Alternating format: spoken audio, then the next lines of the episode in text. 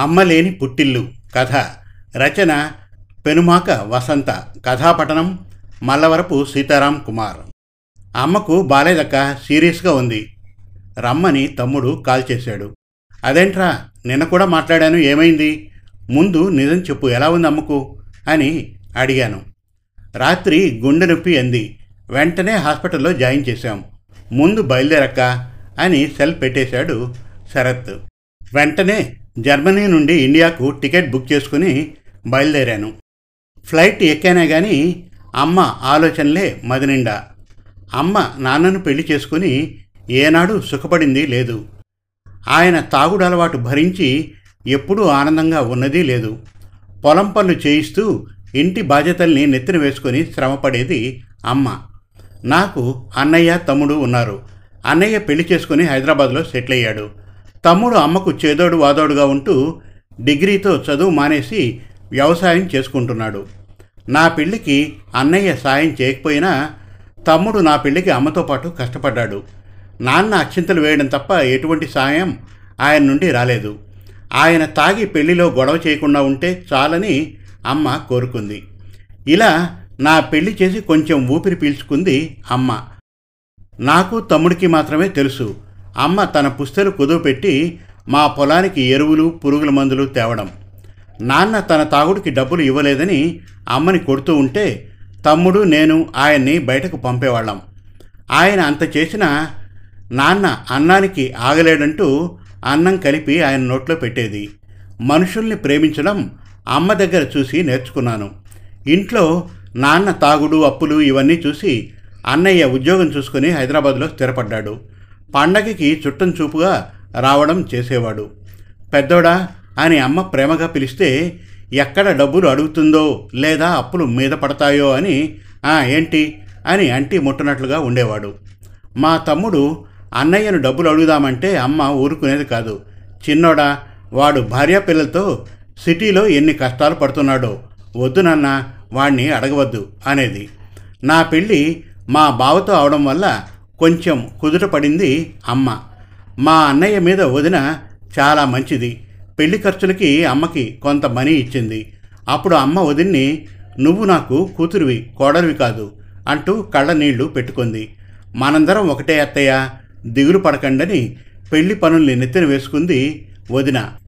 అలా నాతో పాటు వదిన్ని సమానంగా చూసేది అమ్మ. తమ్ముడికి పెళ్ళి చేస్తే ఇక తన బాధ్యత తీరుతుందని అమ్మ అంటూ ఉండేది. తమ్ముడు అబ్బా అక్క పెళ్ళికి చేసిన అప్పులు తీరినాయి అమ్మ నా పెళ్ళికి ఏం తొందర? అంటాడు. ఇంతలో ఏమైంది అమ్మకు అనుకుంటూ ఇండియా చేరి ఇంటికి వచ్చాను. బయట జనాలందరూ గుమికూడి ఉంటే లోపల ఏదో అపశకునంగా అనిపించింది. నన్ను చూడగానే అందరూ విజయమ్మ వచ్చావా?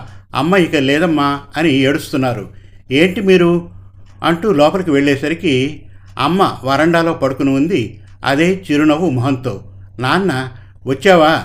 విజ్జి మీ అమ్మ ఎంత పనిచేసిందో చూడు. నన్ను అన్యాయం చేసి పోయిందని ఏడుస్తున్నాడు. అమ్మ ఎక్కడికి పోలేదు. అమ్మ లేమ్మా అని నేను ఎంత లేపినా అమ్మ లేవలేదు. అక్క అమ్మ లేకపోతే నేను బ్రతకనని గోడకేసి తల కొట్టుకుంటున్నాడు తమ్ముడు. తమ్ముడు వద్దురా నువ్వు లేకపోతే నేను ఉండనురా అమ్మ లేమ్మా తమ్ముడు నీకోసం తల బాదుకుంటున్నాడు. నేను గుండెలు బాదుకుని ఏడ్చినా అమ్మ తిరిగి రాలేదుగా. ఊరి వారందరూ శాంతమ్మ పేరుకు తగ్గట్టే శాంతంగా ఉండేది. ఎప్పుడూ ఆమెను కోపంతో మేము చూడలేదు. తన పని తను చేసుకుపోతుందే తప్ప ఎవరి విషయాల్లో తల దూర్చదు. చిన్నాడికి పెళ్ళి చేయాలనేది ఇంతలోకి ఇట్లా అయింది అని అమ్మ గూర్చి చెప్పుకుంటూ ఉంటే నాకు ఏడుపు ఆగడం లేదు. అమ్మ దినకర్మలు అయ్యాయి. అమ్మకు చిన్న పుస్తకంలో ఎవరికి ఎంత ఇవ్వాలి అనే లెక్కలు ఇంకా ముఖ్యమైన వాటి గురించి రాసుకోవడం తెలుసు. ఆ పుస్తకాన్ని ఎప్పుడూ ఎవరికీ చూపదు. అమ్మ అలమరా తలుపు తాళం తీసి చూస్తే ఆ బుక్ కనిపించింది. వాటిలో అమ్మ ఇలా రాసింది. ఈ మధ్య తరచూ గుండె నొప్పి వస్తోంది. డాక్టర్ దగ్గరికి వెళ్తే ఏవో టెస్టులు రాస్తారు.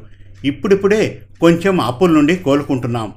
చిన్నాడికి నా నొప్పి గురించి చెబితే వెంటనే డాక్టర్ దగ్గరికి తీసుకెళ్తాడు. కొంత పొలం ఇప్పటికే అప్పులకి అమ్మాం. మళ్ళీ అప్పులు చేయకూడదు. నా గుండె జబ్బుల కోసం. అదే తగ్గుతుందిలే. ఎందుకైనా కొన్ని ముఖ్య విషయాలు తెలియాలి పిల్లలకు. పెద్దాడా? నీకు ఐదు ఎకరాలు చిన్నాడికి ఐదు ఎకరాలు దస్తావేజులు రాయించాను. చెల్లికి నా పుట్టింటి ఎకరం ఇవ్వండి. ఈ ఇల్లు ఎవరు మమ్మల్ని చూస్తే వాళ్ళకు అనుకున్నా. నేను పోయినా నాన్న ఈ ఊరు వదలడు కాబట్టి చిన్నాడి దగ్గర ఈ ఊర్లోనే ఉంటాడు కాబట్టి వాడికి ఈ ఇల్లు దక్కుతుంది. ఉన్న బంగారం పోను మిగిలిన నా బంగారం రెండు జత గాజులు నాన్తాడు నల్లపూసలు మాత్రమే ఉన్నాయి. ఆడపిల్లకు గాజులిచ్చి పెద్దాడు నలపుసులు చిన్నాడు నాంతాడు తీసుకోండి. అందరిలో మీరు ఆస్తి కోసం తనుకోకుండా అందరికీ సమానంగానే పంచాననే తలుస్తాను. చిన్నాడికి నా తమ్ముడి కూతుర్ని అడిగి పెళ్ళి చేయండి. నేనుంటే నేనే చేస్తా. పెద్దాడా నీ పిల్లల పేర పోస్ట్ ఆఫీసులో డబ్బులు ఫిక్సెడ్ చేశా. అవి వాళ్ళు పెద్దయినాక తీయండి. విజయ నీకు ఇంకా పిల్లలు పుట్టలేదు కదమ్మా.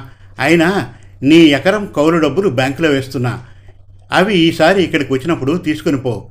ఇక చిన్నాడు చూస్తాడులే నీ లావాదేవీలు. మీ నాన్నకు చెప్పేది ఏముంది? ఆయన మారడు ఆ తాగుడు మానడు. ఆయనకి వేళకి తిండి పెట్టండి. అన్నానికి ఆగలేడు. ఇదంతా చదివిన నాకు ఏడుపు ఆగలేదు. అమ్మా నువ్వు లేని ఈ ఆస్తుల పంపకాలు ఎందుకు మాకు? మా నాన్న పెద్దగా ఏడ్చాడు. ఇంటిని ఎంత గుట్టుగా లాక్కొచ్చింది?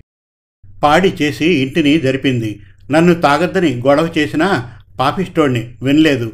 ఇక నన్నెవరు చూస్తారు? అంటూ ఏడుస్తున్నాడు. నాన్న నువ్వు ఏడవకు అసహ్యం వేస్తుంది. ఉన్ననాళ్ళు అమ్మని డబ్బులు ఇవ్వు తాగుడికని ఏడిపించావు. ఇక ఏడవకు అమ్మ ఆత్మ శాంతించదు. ఆ డబ్బుల కోసం పాడి చేసేది కూరల మడులు వేసి కూరలు అమ్మేది. ఇరవై ఎకరాలు పది ఎకరాలయ్యింది. అప్పులు పోను. ఏనాడైనా నాగలి పట్టావా? దుక్కి దున్నేవా? అని తమ్ముడు నాన్నను తిడుతూ ఉంటే నాన్న నిజమేరా దాని కోరికలేవి తీర్చలేదు.